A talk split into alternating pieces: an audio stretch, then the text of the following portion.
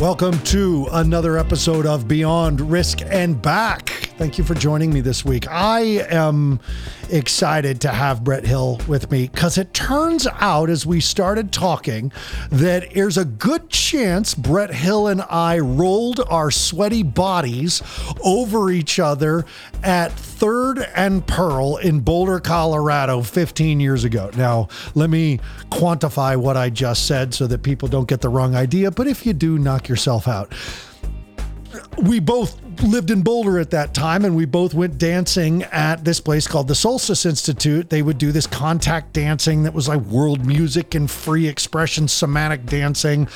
And it was amazing because whether you could dance or not, you could feel the beat and feel the music and feel a room full of 30 to 60 people just grooving and jiving. And it was contact. So they wanted you to be in contact with other people the whole time. Well, I believe that type of dancing is actually how you get COVID. So I'm not sure we're going to be doing it much anymore. But Brett is a somatic mindfulness and communications coach who created the language of mindfulness, and that's coming out as a book. He's he's a, a, a TED Talk in uh, 2022. And listen, parents, it's time for us to get militant and understanding around this whole mindfulness thing. I, I know I've done shows in in the past, but I also know that parents don't, y- y'all don't seem to get it. I like Brett's style of presentation. We're going to talk about uh, the, the the experience of needing to be mind, mindfulness, triaging it, and then just actual tools of coming back home to the moment you're actually in. And that's hard when life has completely folded over. So thank you for joining me on the show. Please remember to listen, like, subscribe, share, leave a review. Five stars is perfect of Beyond Risk and Back. It really does help other parents who need the show find the show. My guest today is Brett Hill. Brett, thank you for being Hey. on the show. You're welcome, man. Thank you for inviting me. It's my pleasure. You also studied Hakomi, and I actually know quite a bit about Hakomi. I'll tell you, they're very good at protecting their intellectual property online. You can't just go download all the body types and everything.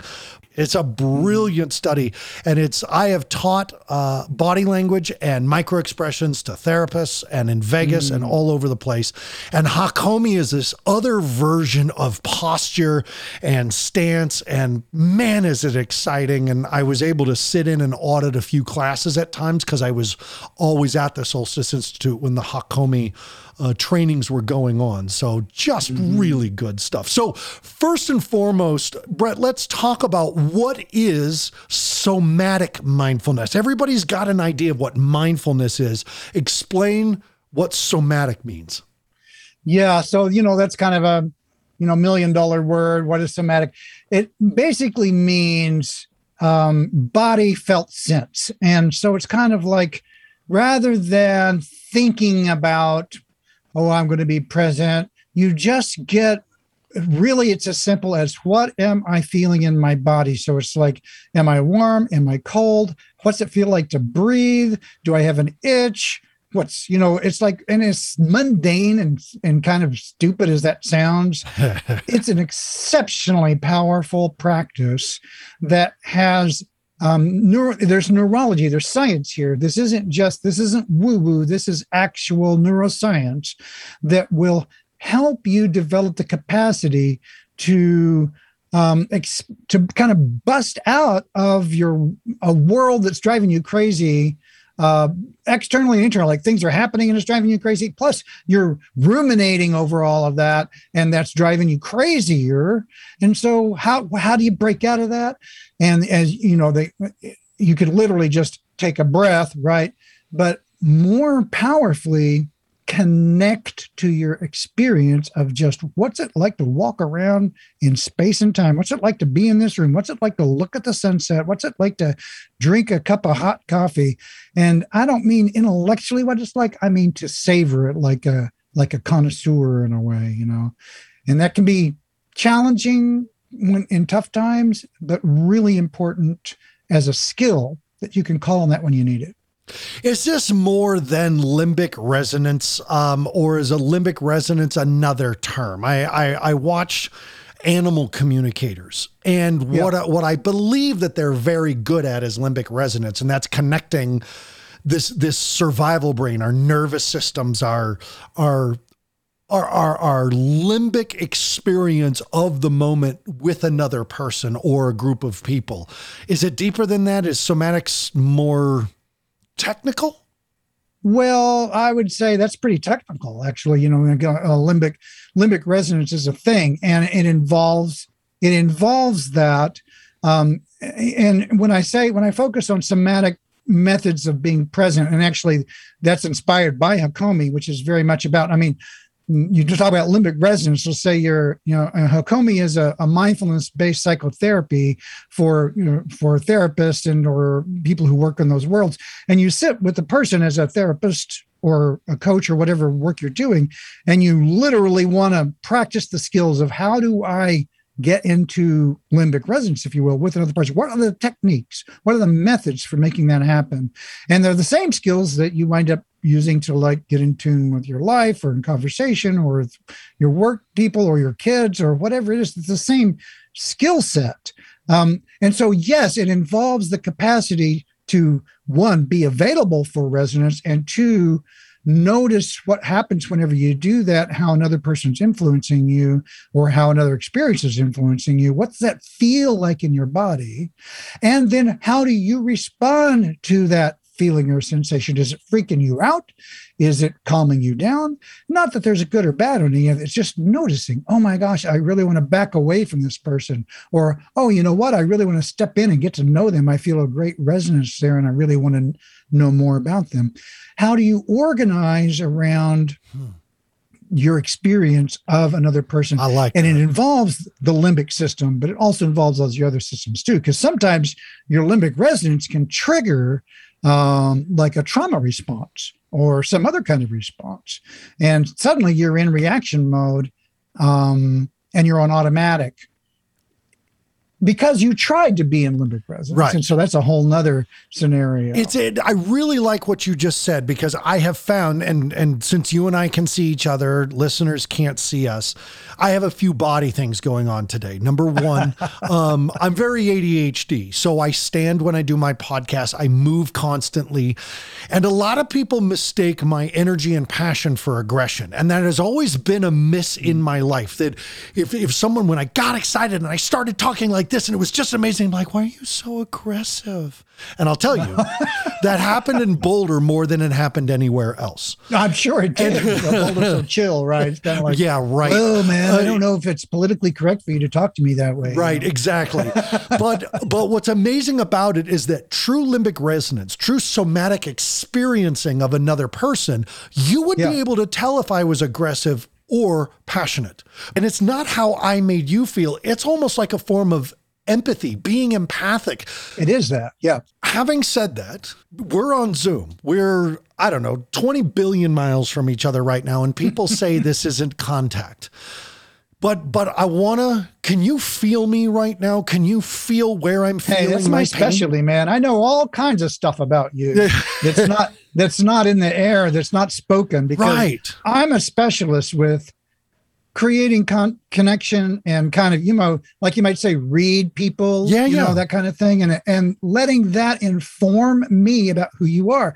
And so i know a lot about you that you haven't spoken simply because i'm paying attention. I can tell about your passion. I can tell about the fire in you. I can tell you give a crap about people in a profound way. And if we were to if i were to ask some leading questions like well how did you get to where you know you're and i can tell you're on a mission. I mean what have i talked to you about for 10 minutes and i know that you're on a friggin mission and it matters and it's important to you.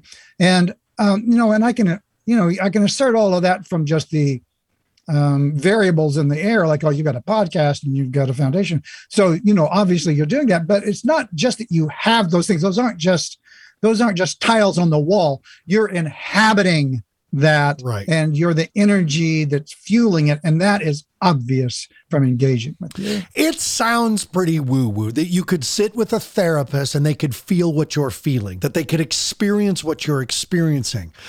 And it sounds dangerous because that enters into in in therapeutic re- relationships for people not in the know about somatics. And somatics is still an edgy concept. Christine Caldwell, who is here at Naropa University, like she is a brilliant mind in this, but people still look at somatics and saying that's not enough boundaries. Like you have to have boundaries with your patients. You have to have the this thing that's keeping you so that transference can't take place. And somatics, it's essentially allowing energetic transference so that you can. Well, no, oh, so okay, so that's a really key point that you're talking about. So, so first of all, let's talk about energy transference. When you speak to me, that's an energy transfer. Right. Right. When I see you, that's an energy transfer. So Nice. our whole world is Yes. nothing but energy transfer. Right. There's nothing. There's no such thing as an isolated container that nobody gets in and out of without my permission. That just doesn't happen Right. because you know we, we would all be all alone in the universe if that were true.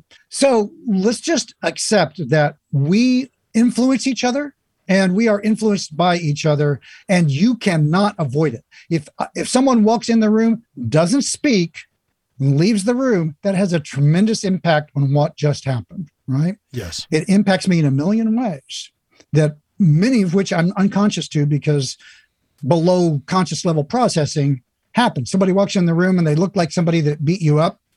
You're going to have a somatic experience, even if it's a completely different person, because your neurology is going to go, Whoa, that's a model that looks just like and reminds you, it triggers through the associated neural networks of danger.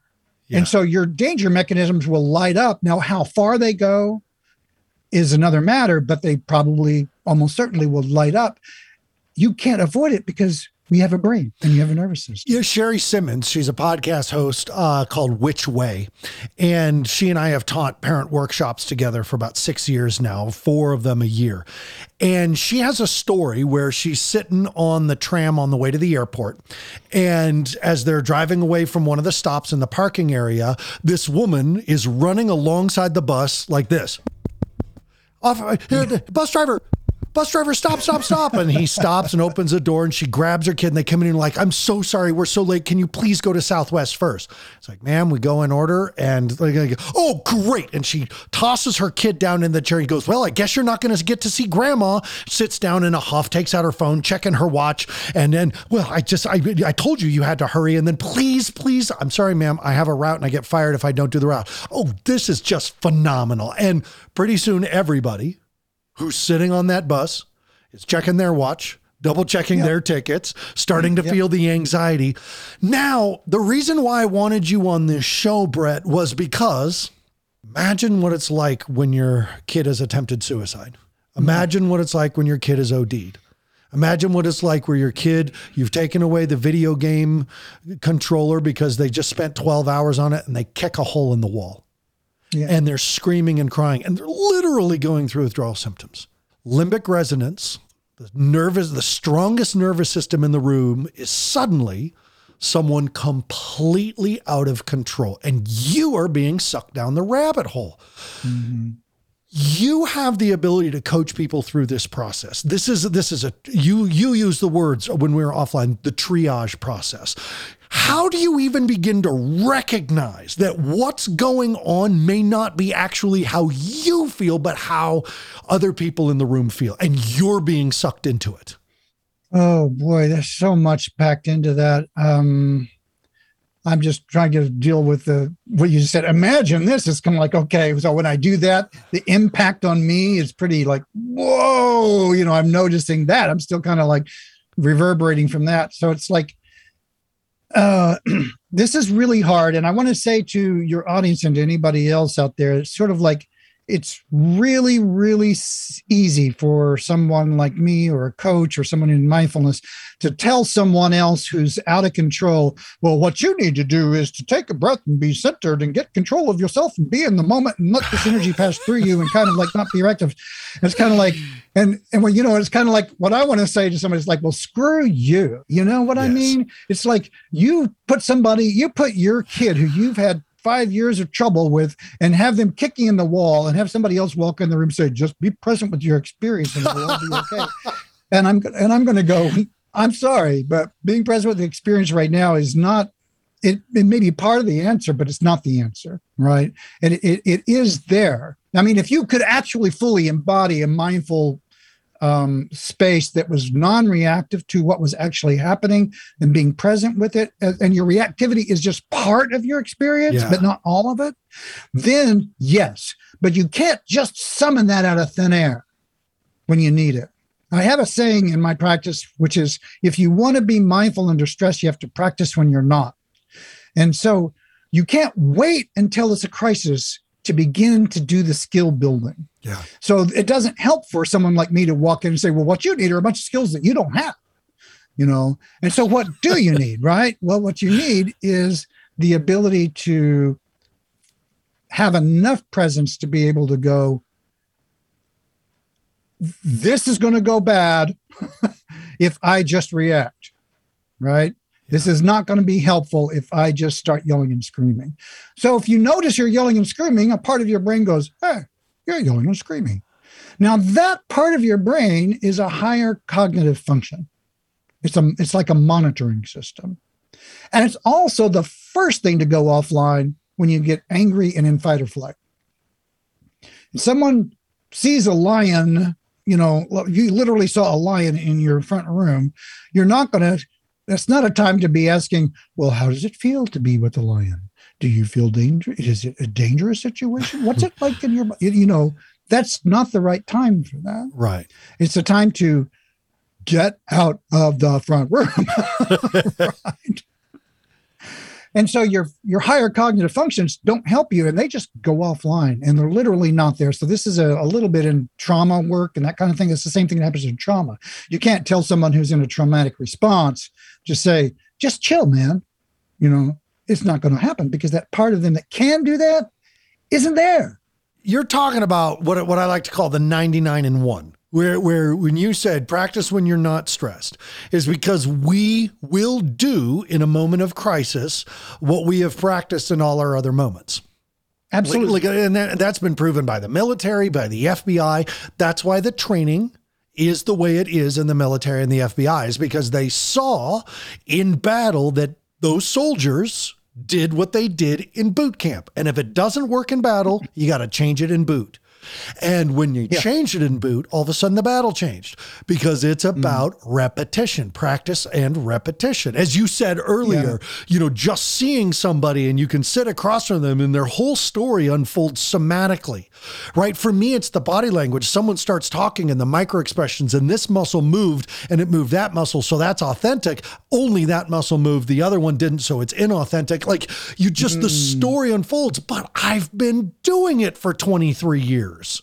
Right, exactly. It's just built into you. It is. So, what are we practicing when things are going well? Let's just start with a simple what is our first practice and then let's start to apply. Can we back up just a second to the triage yes, issue? Yes. Thank you. What can you do when you're in that state? So one of the things I wanted to mention uh, to this audience in particular is this notion, this technique called box breathing. Now, that's something that you can do. They teach this to military they now, do. Uh, to calm people down before you go into battle. They, they've specifically found that pre deployment, when people got their deployment orders to the time that they deployed, they were freaked out, you know, because they're like, got like a two day or 24 hour window, whatever it was, you know, you're getting on the plane, you're about to, and people are like, oh my God, this is incredibly stressful. And so their performance in the theater, as they call it, uh, were was not as it should be. And, and they found that by using this technique, it helps organize the nervous system so that people are more resource. And that's the thing is to when you when you get reactive, you lose your access to resources. So this is actually a resourcing conversation, really. What kinds of inner resources can you bring to a crisis moment? If you can't get to those resources, what you could do is box breathing. Now, box breathing is a, a, fancy, not a fancy term, but it's a term for like a controlled breathing. It's a structured way of breathing. And it and what you do is you basically breathe in for a count of like four, whatever. The idea is to make it comfortable for yourself. And it doesn't have to be even, but it needs to be symmetric or it needs to be structured. So it's like in breathing, two, three, four, hold, two, three, four, out breath, two, three, four, stay to stay breathed out for to count of four, then breathing in, two, three, four, hold, two, three, four, exhale two three four stay exhale two three four. And you just repeat this for i would say at least five minutes. And if you can do 10 there's a thing i call organic time. It takes time. It's not like a pill. You have to it takes time. Or if you do take a pill like you take an ibuprofen what does it take? 15 20 minutes for it to kick in right, Right, well right, right. box breathing and those kinds of things. The, you do it for five minutes you'll notice a difference do it for 10 minutes you'll notice a significant difference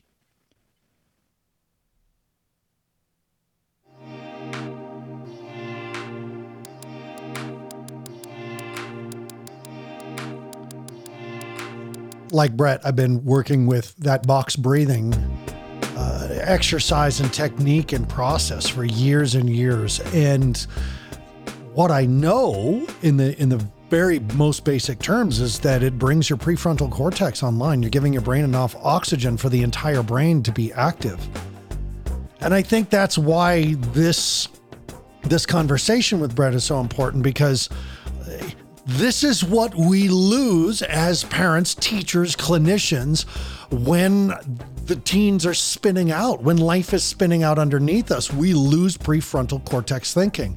What you practice, you will preach. What you practice in boot, you will do in battle. So, to that end, I want you to go to brabapp.com, B R A B A P P.com.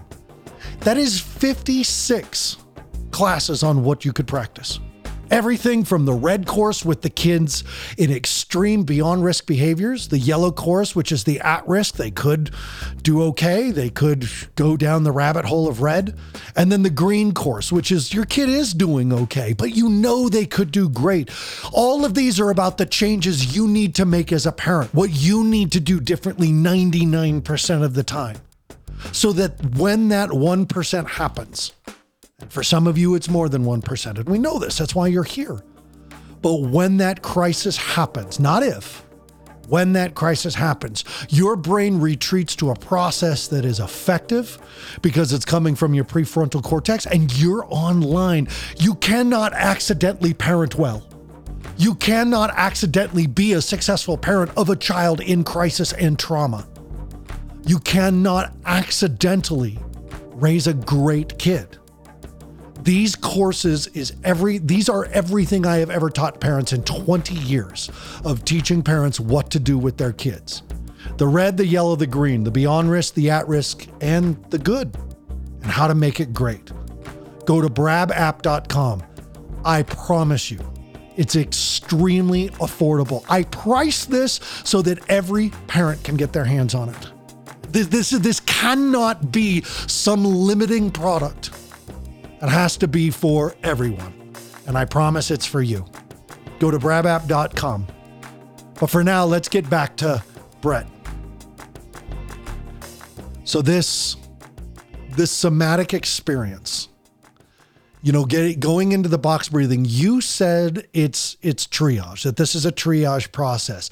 Does that mean that the moment our kid is screaming, giving us the finger, and marching down the hall and slamming the door, and you hear something break inside the room, that that's when I started, or I start it before the kid comes home?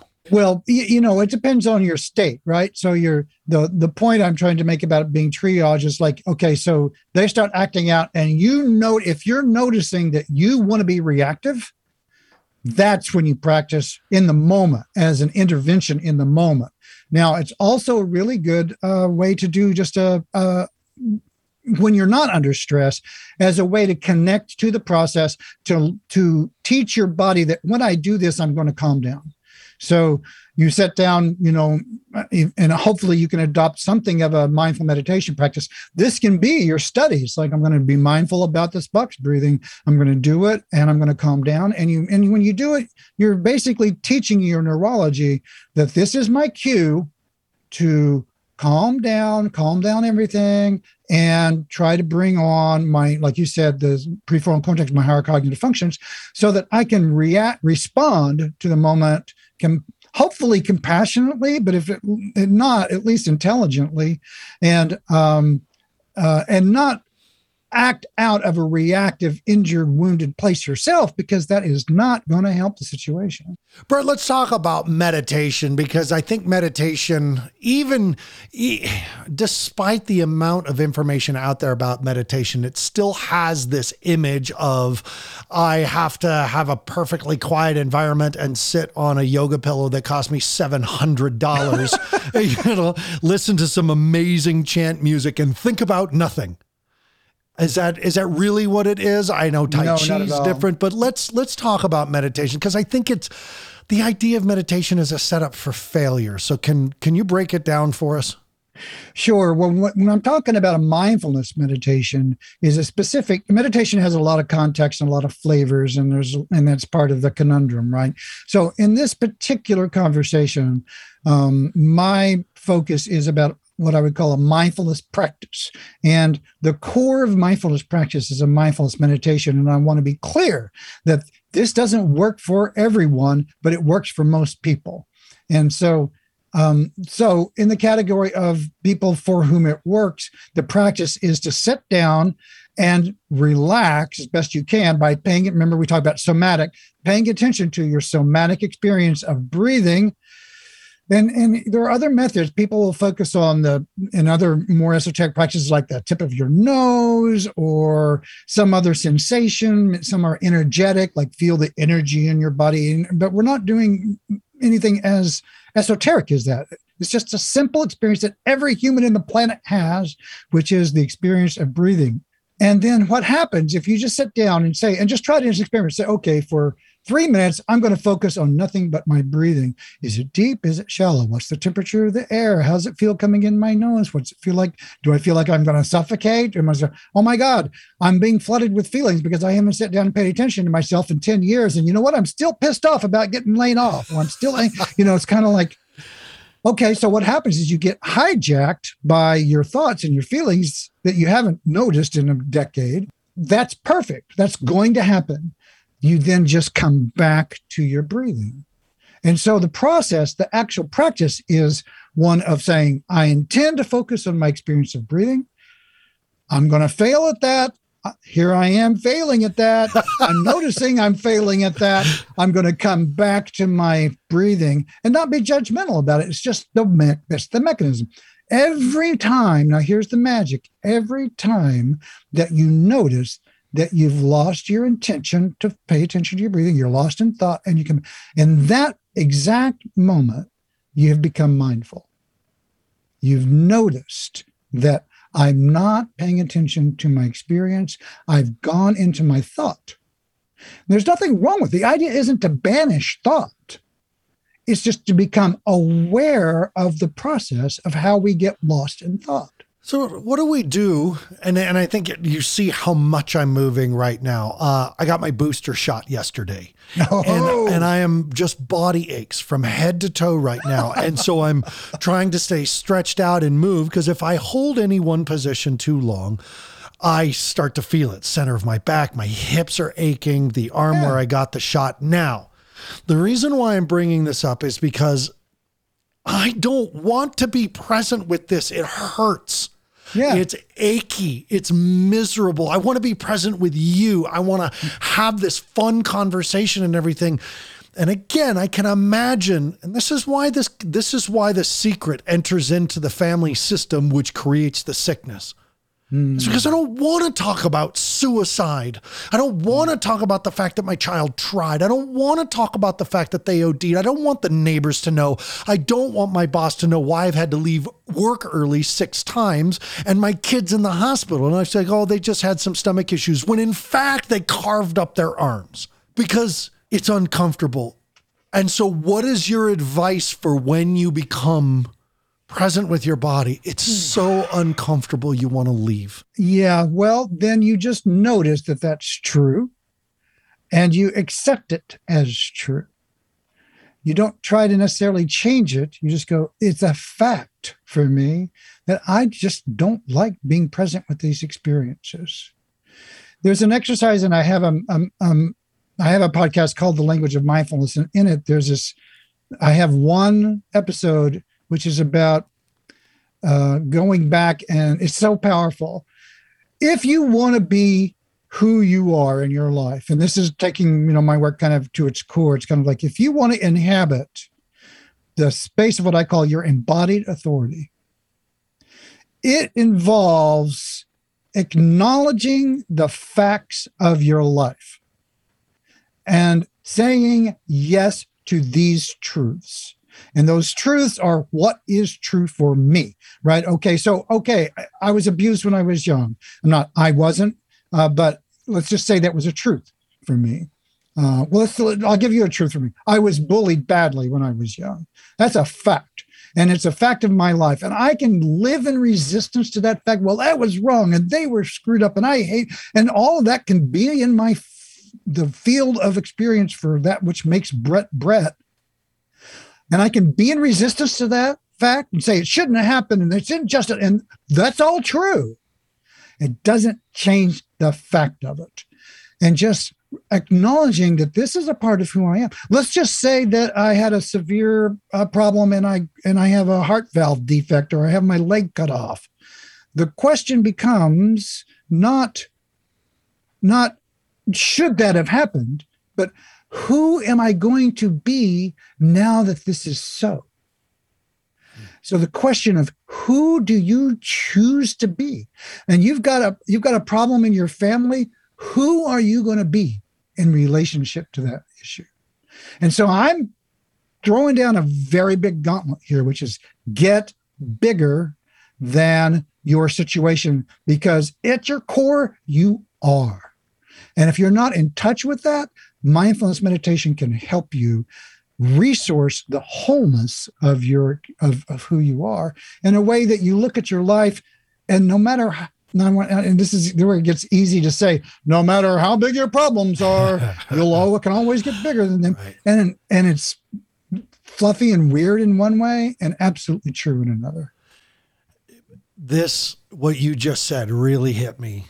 You know, who am I going to be with this thing in my life? Exactly that. And the first thing that came up when you said that is, wow, that's a practice. It's not something, you know, motivation. When you go to a motivational seminar and they're like, yeah, you're going to do it. And you're like, I'm going to do it. They say, say yes, yes. High five yeah. your neighbor. Oh, yeah. And you go home and 6% of the audience will follow through. If that, right? Right, yeah. right. So it becomes about the practice. Motivation can happen in an instant, change happens with discipline. And yes, this exactly. practice of, yeah, it happened again today. Who am I going to be with this? Like that constant reminder. I have no idea who I'm going to be. Up, box breathing time. Why? Because I don't know what else to do. And right, exactly that. Exactly that. I don't know what else to do. I'm going to try to just calm the bleep down. You know? and and and goodness will happen out of that. At least nothing worse will happen out of that, right? and so hopefully you can land in a more resource place and make and say and do something a little differently that has a better outcome that would have than what would have happened automatically and in reaction. How do people find you if they want to follow up with you when your book comes out, when your TED Talk hit, hits the stage? How are people going to follow up with you? My website is languageofmindfulness.com. So it's a a crap ton to type it. Or you could just search for Brett Hill, B R E T T Hill, mindfulness, and I'll come up. Um, but my website, languageofmindfulness.com, and there's a link on there that's easy to find where people can schedule a session with me just to see if there's a good fit. I'm I'm not a believer. I don't have a one size fits all sort of thing. Sure. I don't say you sit through these eight pre-recorded sessions and you'll be transformed. It's not like that with me. I work with people one on one. It's very affordable. It's very personalized, and um, it's always every session is did this work for you? Yes or no? And if not i'm not attached to it. Oh i failed or you're, you're it's like hey let's just move on. But it almost always does because i've been around a while and uh, and and I've learned some valuable skills from some great teachers. There is a a feeling like this. What you're talking about has to be done in person. Is that true? Is this? Is, do you find that the the success during the pandemic and staying apart and doing your sessions on on Zoom help hinder give people a safe place? Like how is it? Well, my clients tell me that uh, it's a it's working for them, so I have to take it on that you know real time feedback that yes this is worth doing. And it's not as great as in person but sure. you know hey one of the things about uh, the pandemic has been taught us that we can we can have meaningful interactions and impacts for people that aren't in your geography.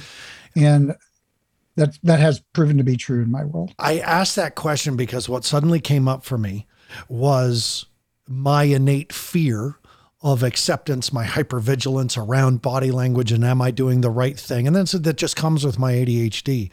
And the idea of sitting on the floor of my office in my house with you watching me on camera practice with a pair of headphones on that's blocking out the my outside world, that I'm in a safe place. And, and that that I can handle mm. the correct and continue better than if I was in an office in a in a, mm. in, in, a clinic somewhere you know? So I, that just I I thought of that question but I think it would work better for me to be home yeah when you, that, that, that way you get to do in your environment and safety and familiar and all of that and absolutely.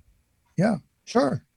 So and that and for there are certain people and a lot of people I think that that's absolutely true for. Especially people with trauma just feeling like they can be in a safe space while you're teaching them well that's essential for people with trauma and i don't i won't i'm not going to put myself out there as a trauma specialist but i would say i've spent a lot of hours studying with people who were and so i, I i'm i practice what i call trauma informed mindfulness in the sense that i am looking out for because remember the mindfulness meditation thing we talked about i said doesn't work for everybody? People who have trauma and of a particular sort uh, they go inside and they start to get present with their experience and that triggers a traumatic thing. No doubt. Those people that a meditation a classic meditation is what contraindicated. And there are other forms of, of being present that can work like uh, somatic bait like going for a walk being really present with your experience, like trees, noticing the movement of the trees, feeling the breeze on your skin, noticing the color of the sky. Those are all also exceptionally good mindfulness practices. Uh, we were joking a little bit earlier about a somatic movement, right? Like right. Uh, somatic dance and, and therapy. And so there's uh, qigong, there's yoga, there's all those ways of being really present with how does it feel like to move in my body in a particular way that isn't about mind stuff, right? So it's it's really it's in the body. And the thing about can you be really present with what it feels like to turn your hand, really, really present in a really refined way. There's no right or wrong there. There's no like, oh, I wonder about uh, if I should file my taxes now, or I wonder if, uh, oh, yeah, you know, you, you know, it's just very, very clear, direct experience, and um, uh, and so the so the bottom line on all that is if you if you do any of these practices and you feel it's not un, unusual to feel a little uncomfortable, like the monkey mind thing, but if you feel overwhelmed, don't do it.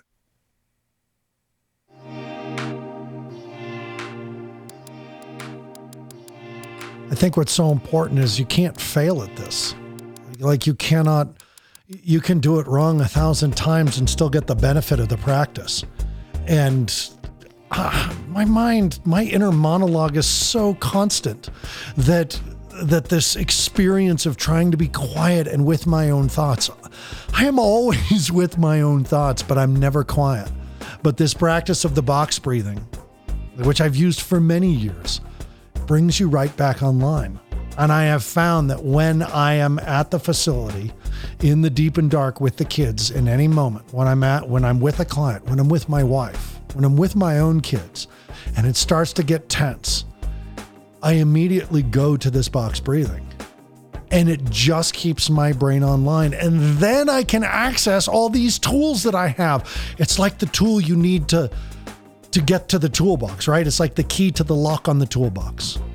I want to thank Brett Hill for bringing his expertise. Make sure you keep watching the TEDx and and find his when he gets it out. He's he's doing his talk in 2022, and uh, keep an eye out for his book. I want to thank Deepen Productions for making this podcast sound so dang good and this music, which I absolutely love. And I, and I have to say, I see my guests dancing to it when they hear it too. So good job, Dylan.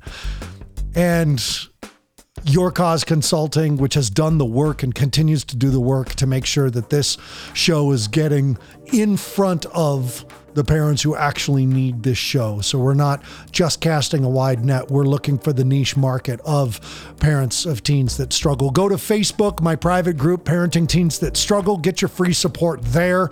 I do a Monday night call at 7 o'clock uh, Mountain Time that anybody can come on to and ask questions live with me. And then please go to brabapp.com and get the courses.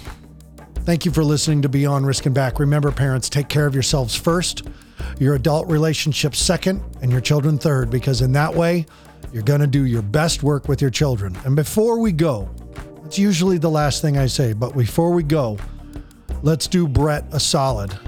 And everybody just take a deep breath right now. I know you're going through it. Go through it.